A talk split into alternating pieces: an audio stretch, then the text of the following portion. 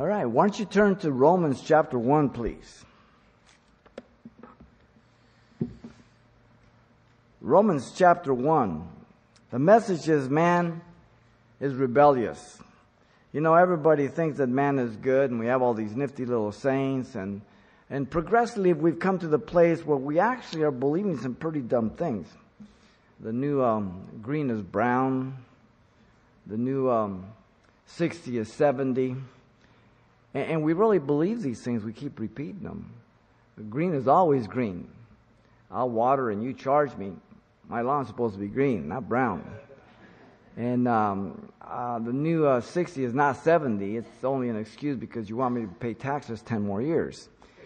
And all the stuff that's going on in our nation and the world, it's pretty startling. And um, you wouldn't believe any of this um, uh, though we knew it about 30, 40 years ago. But never in my wildest dream did I ever believe that I would hear it and see it myself in our nation and within the church. Romans gives to us here in chapter 1, verse 18 to 32, one of the darkest descriptions of lost man's by his depraved nature, who lives in sin. The sin is the sin of unbelief. For that reason, the wrath of God is uh, revealed from heaven against all ungodliness and unrighteousness of man. We have to understand that God is holy and that um, He has to judge sin. He is so serious about sin that He poured out His wrath on His Son as He became our substitute. God couldn't just wink at our sin and say, I'll forget it, it's not that bad, I'll take care of you. He couldn't do that. Now, sometimes our parents will do that, sometimes some of your friends will do that, but God can't do that because He's holy. And so let me read this passage. Um, Bear with me, and then we'll uh, go go through it. And 18 said, For the wrath of God is revealed from heaven against all ungodliness and unrighteousness of men, who suppress the truth in unrighteousness, because what may be known of God is manifested in them, for God has shown it to them. For since the creation of the world, his invisible attributes are clearly seen, being understood by the things that are made, even his eternal power and Godhead, so that they are without excuse. Because although they knew God, they did not glorify him as God, nor were they thankful, but became futile in their own thoughts, and their foolish hearts were darkened. Professing themselves to be wise, they became fools. They changed the glory of the incorruptible God into the image made like corruptible man, birds, four footed beasts, and creeping things. Therefore, God also gave them up to uncleanness in the lust of their hearts, to dishonor their own bodies among themselves, who changed the truth of God into a lie, and worship and serve the creature rather than the Creator, which is blessed forevermore. Amen. For this reason, God gave them up to vile passions, for even the women changed the natural use for that which is against nature. Likewise, also the men, leaving the natural use of the woman, burning their own lust for one another. Men with men, committing things as, as shameful, and receiving in themselves the penalty of their error which was due. And even as they did not like to retain God in their own knowledge, God gave them over to the debased minds to do those things which um, are not fitting. Being filled with all unrighteousness, sexual immorality, wickedness, covetousness, um, um, maliciousness, full of envy, murder, strife, deceit, evil um, mindedness. They are whisperers, backbiters, haters of God, violent, proud, boasters, uh, inventors of evil things, disobedient to parents, undiscerning, untrustworthy, unloving, unforgiving, unmerciful, who knowing the righteous judgment of God, that those who practice such things are deserving of death, not only do the same thing, but also approve of those who practice them. That's a pretty dark picture as we look at it. Now, we have to come to one of two conclusions. If you don't know Jesus Christ tonight, you have to come to one of two conclusions. Either Paul is absolutely lying and God is wrong, or this is God's word and it's actually absolutely God's truth about man. There's only one of the two decisions you can make. You can't excuse it. You can't say, well, the Bible's just uh, written by men. Well, you know, there's no other book like the Bible. Nobody has prophecy. Nobody uh, prophesied about a Savior. Nobody's book is over um, 4,000 years old uh, to an extent, um, as it's been written and handed down. No, no book has more manuscript evidence than the Bible. And so if you examine that evidence, uh, we're completely wrong. But here Paul tells us three things about man's sin of unbelief. Man is without excuse for the sin of unbelief. So in other words, he can't justify himself. And you find that 18 to 21. And then man is reaping to his own unbelief. The sin of unbelief. You can't, you can't live in the sin of unbelief and think you, that nothing can happen to you or that you're going to be okay. It's impossible. And thirdly, the man has given up for his sin of unbelief. This is God's conclusion. So the man is without excuse in verse 18 to 21 for his sin of unbelief. Man possesses the truth of God, but he suppresses that truth in unrighteousness, we're told in verse 18. The word suppress simply means to restrain or to press down. In other words, God is saying, this is who I am, this is what I did, and we're saying, no, no, no, no. Against what God's revealed. The idea is um, a refusal to acknowledge the truth of God. So man is not ignorant about the truth of God, he just rejects the truth of God. The implication is that they um, possessed a well understanding about God. When Adam and Eve were um, created, they knew who created them, and everybody thereafter. But the further they got away from, all the way when you get to the Tower of Babel, they're already denying God or competing with God and showing a new way to, to God, right? But they didn't begin like that, they ended like that. And the same with man today. And so they act in opposition to the knowledge and information God has given to them. The crimes of man are twofold ungodliness and unrighteousness. Ungodliness is the vertical, my sin against God. Unrighteousness is sin with you or against you. The vertical is the most important. What happens on earth cuts me off from God. If I'm right with God, then I have hell for earth. But it only comes through Jesus Christ, as we'll see.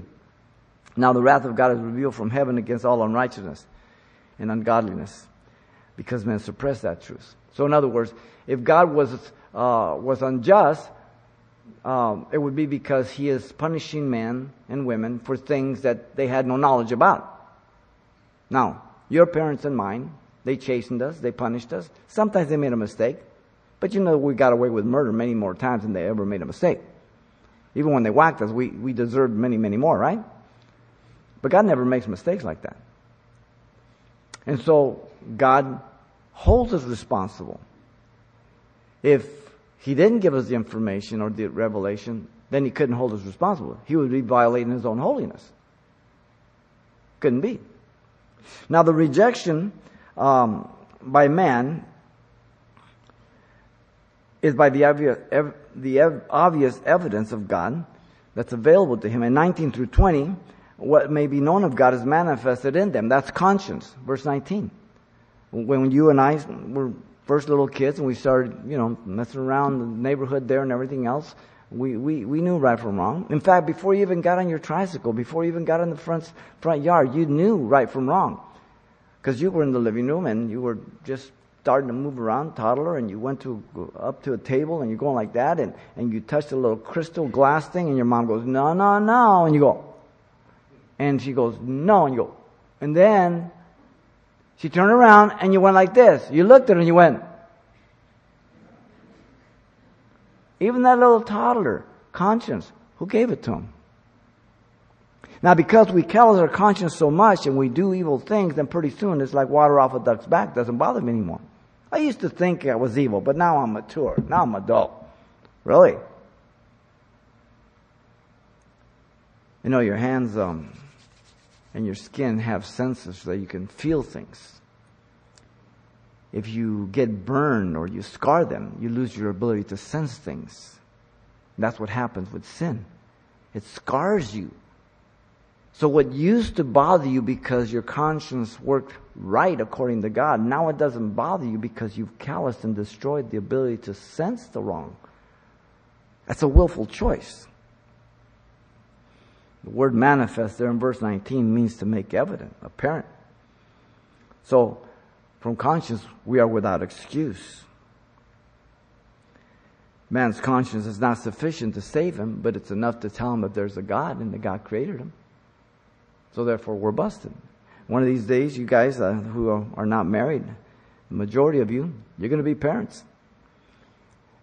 And when you go discipline your son or daughter, and they say, I didn't know, you're going to hit them harder because you know that they know. They just added insult to injury. You brought them up. You've taught them, right? It doesn't go. What may be known of God is made visible in creation. Look at the end of 20, the end of 19 and verse 20. The word shown again means to make visible. Physical creation. From creation, we're without excuse. So from conscience, we're busted. From creation, how many of you ever go camping and you lay out there, man? Not, not here in the city because the lights blur everything out. You can't see the stars. But you get out in the desert no lights or that and you look up and the, the, the, the heavens look like they're cracked.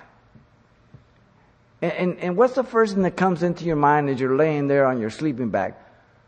That's an amazing product from an explosion. No, you don't think that. You say, I wonder who made all this. Mountains, the ocean, the planets. That's the most natural question. If you say, this is an amazing thing from evolution, You've been taught that. You have to be corrupted to think that you evolved. When you haven't been corrupted, the only conclusion you can think is there has to be a God. That's natural. Man is without excuse about the knowledge he possesses about God. He knew the truth from him. He denies the evidence. He rejects conscience. He rejects creation. The verdict, man is guilty. And yet God loves man. That's why he sent his son to die for you and for myself. And that, um, that place that Jesus took on the cross, um, I deserve to be there. So he took my place. He became sin for me who knew no sin that I might become the righteousness of God in him. 2 Corinthians 5.21. This is the love of God. But he's honored, he honors his love by his holiness. There was a real payment had to take place. God couldn't wink at sin. Uh, today's uh, philosophy of dysfunctionalism is uh, equivalent to the people what they were saying in the days of Jeremiah that said our parents have eaten sour grapes and our teeth are on edge. It's not our fault, it's our parents. No, it's your fault. Nothing new. We come up with little phrases. I grew up in the 60s, you know, different strokes for different folks. Try you like it, do your own thing, all this kind of stuff. And then you go by 10, 20, 30, 40 years, you realize you're just as dumb as the previous generation. And God still holds you guilty and accountable. See, everybody has a big mouth down here, nobody has a big mouth in heaven. And so all three, creation, conscience, and history, point to our guilt.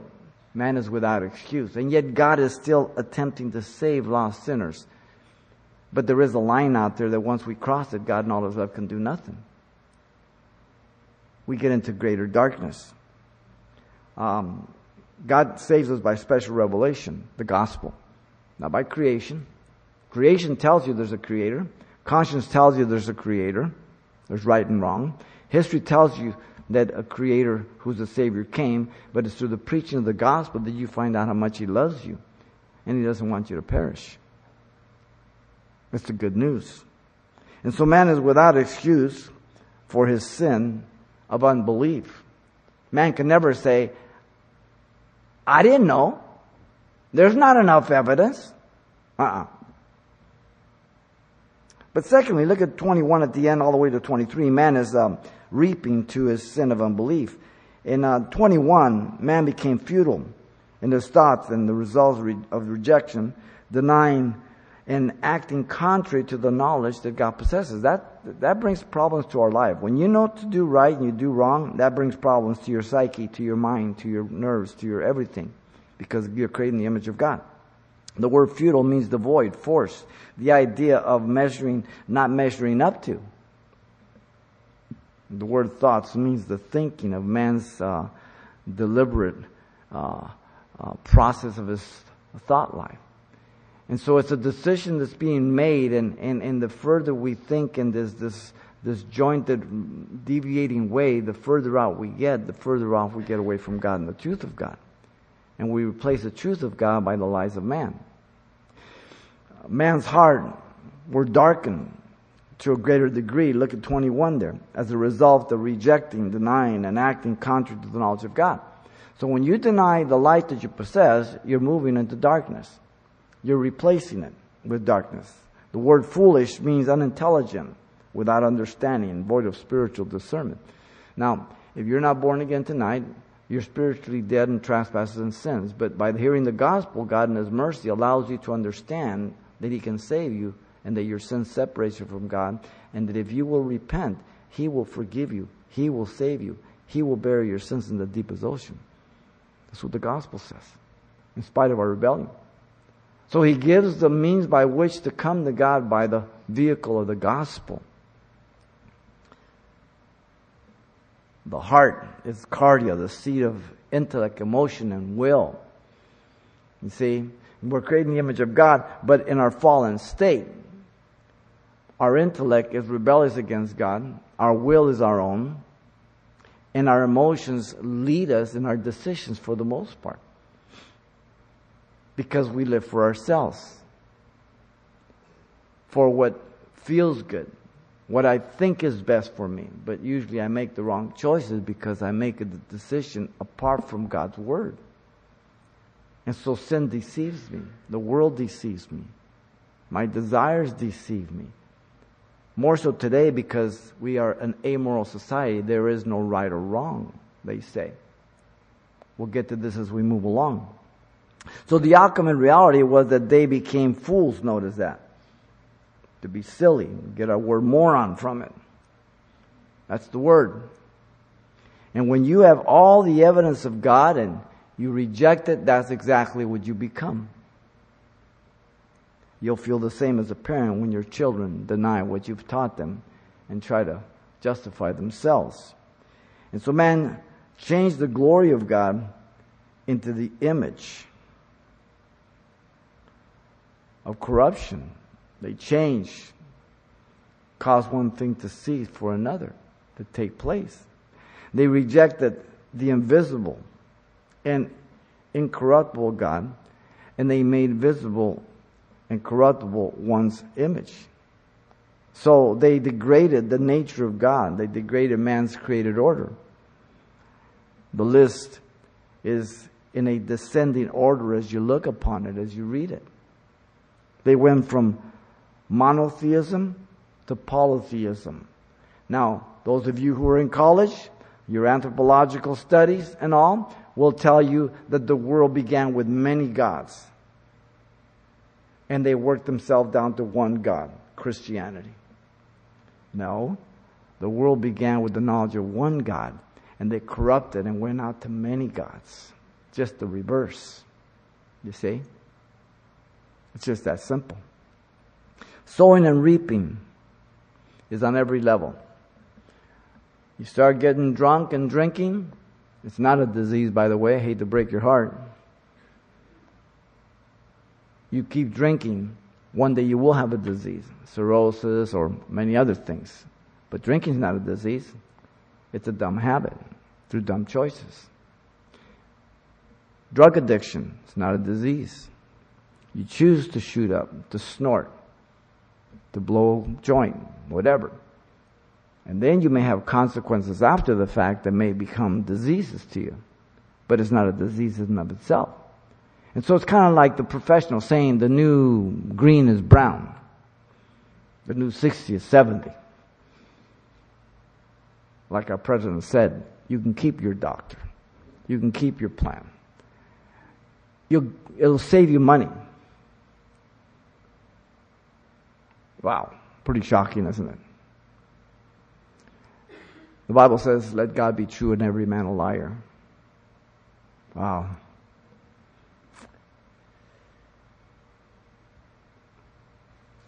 Man is um, reaping to his sin of unbelief.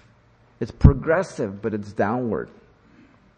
Progressive means that the agenda of deception is just being pushed further and further and further, but it's never upward. It's always downward. Always. Notice in 24 to 32, the man is given up for a sin of unbelief. This is God's revelation. This isn't Paul being bitter. He's not angry. He's not saying, You guys aren't listening to me. I'm going to give it to you. No, this is God's revelation. 24 and 25, God gave man up to uncleanness to the lust of their hearts. And uh, the phrase given them up means to give into the hands of another into one's own power. You see, we think we can handle our own life. We're the least capable of handling our own lives. As fallen men and women, we make bad choices and wrong choices. And of course, we always blame others because, of course, we're better than others, right? It wasn't my fault. But the truth is, it was.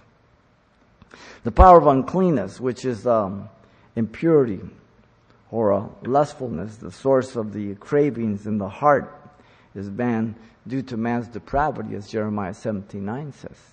Uh, our heart is deceitful, desperately wicked above all things. And the consequences are due to God's wrath. They dishonor their own bodies, says right here, exchanging the truth of God for the lie. Four times it is mentioned that they changed God's intended design. Verse 23, 25, 26, 27. Now this is God's word. This is not Paul writing what he believes. They worship the creature rather than the creator, which is blessed forevermore. An idol is nothing. Having eyes, they cannot see. Having hands, they can't handle. Having feet, they can't walk. So those that worship them become just like them.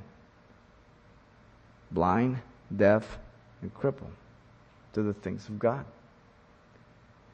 Now, this is the progressive decision getting harder and harder. And God at a point gives people up to these things because that's what they want. It's kind of like, um, you know, parent who is dealing with um, a son or a daughter who perhaps is in real deep trouble, whether it be with alcohol, drugs, or whatever it may be. And they try and they do everything they can. They come to a point where they cannot do anything for them anymore because they just destroy everything. And they have to just release them. That's hard. But the destruction that is brought upon the parents and other children in society is so costly. Now today, the the accusation and the guilt is on the parents, right? So we have all kinds of programs of uh, intervention. Listen, until you know you have a problem and that you want help, nothing's going to help you. Nothing at all. When you acknowledge that you're a druggie or you're an alkie or that you're at fault, you'll just spin it. You'll switch the tables. You'll take the help while you can, when you need it, and when you're on your feet, you'll be right back to your thing all over again. Only the Lord Jesus Christ can transform your heart and allow you to see your depravity, your lostness, your guilt, your shame, and that his death paid for it all, and that he can make you new. God gave them up, look at 26 and 27, to vile passions. The phrase vile passion describes more than mere evil lust, but a, deceased condition that is ungoverned or out of control. It's just destructive. Women, literally, females exchange the natural sexual design for other women and the men also. That means that there are absolute purposes and design within God's creation. Men are men and women are women. God doesn't make mistakes. I mean, have you ever confused a fork for a spoon? Have, have, has now through time a spoon become a fork? You don't want to hurt the, the, the spoon's feelings, so you say, okay, you're a fork. But see, we believe the lie of men. Because it comes with a great price if you disagree with men. It begins innocent. It ends up real costly by pressure, by intimidation, by legislation, by indoctrination. So that you are made to feel and to be labeled as the bad guy because you have a conscience, you have a moral base. You ever heard of a woman fathering a child? Or a man having a baby? It'll never happen. It's contrary to nature. And so here men and women corrupt everything which degrades the creation of God. And verse 20 to 31 says that God gave them up to debase and reprobate minds. This is a progressive state that gets there. Vile affections, reprobate minds is the last two. Unclean thoughts is the first one. It's a downward spiral. As you know, I don't have to tell you, you young people have been corrupted and been exposed to more depravity than I ever was, even in the mid 60s, at an earlier age. And the choices you have to make is is this really natural? Is this really the right thing? Or is it wrong? And God will show you if you seek Him, even as the gospel goes out tonight. They refuse to retain God in their own knowledge, rejecting it. And so God gives them over to these vile affections that are not natural, but they're corrupted, twisted. And so therefore you have all kinds of pressure and you even have now the Christian community moving into this. And many a Christian artist now, let's not, let, let, me not, let me retract that, not many. Some Christian artists are now professing to be quote, quote, quote, gay. When I grew up, gay was happy. I don't think they're very happy. And professing themselves still to be Christian. I reject that they are wrong. And they're embracing the worldly philosophy and trying to bring it into the church. God does not make mistakes. There's a distinction between a man and a woman. He created Adam and Eve, not Adam and Steve. And I'm not trying to be funny. I am dead serious. So you as young people have to make a decision, and those of you who don't know Christ, if you keep progressing down this line, you will end up rebelling against God to crossing that point that He may give you up. Now, God is merciful. God is holy. God is love. So if I end up in hell, it isn't going to be God's fault. It's going to be mine. It isn't going to be God's choice. It's going to be mine. God is just a judge. He gives the verdict based on my decisions, my actions, whether I agree with him or reject him. So every person in hell tonight knows exactly that they are there because of their own choice, not because God predestined them to go to hell. There's no such truth in the Bible at all. Nobody ends up in hell or in heaven by accident. It's by decisions. And so we have plenty of evidence throughout history, Sodom and Gomorrah, what God thinks about such lifestyles. So we come into a society that says judgment is wrong. The first thing people say is, don't judge me. Why not? Don't you make judgments the minute you get up? Your alarm goes off, you say, oh, that terrible clock. Making the judgments. Tell me it's time to get up get in your car, you drive down the street and there's a red light. He says, Oh, that's wrong. It's judgment. Telling me to stop. I don't need to stop. I don't want to stop. How far, how long do you think you'll be driving? You're going to balance your checkbook? Today you say a one's a ten for you and a ten's the one for the bank. It's subjectivism. So we've moved away from objective truth, destroying society, denying God when we have all the information to the contrary. So, really, is God unjust or are we ungodly? I suggest you that we're ungodly. And the wrath of God is very justified and poured out even today. It's revealed from heaven against all ungodliness. We just don't always know when God strikes people, right? But He is. Romans 1 tells me that. And so I don't know where you're tonight. If you don't know Jesus Christ, then God has brought you here to repent of your sins, to realize how lost you are.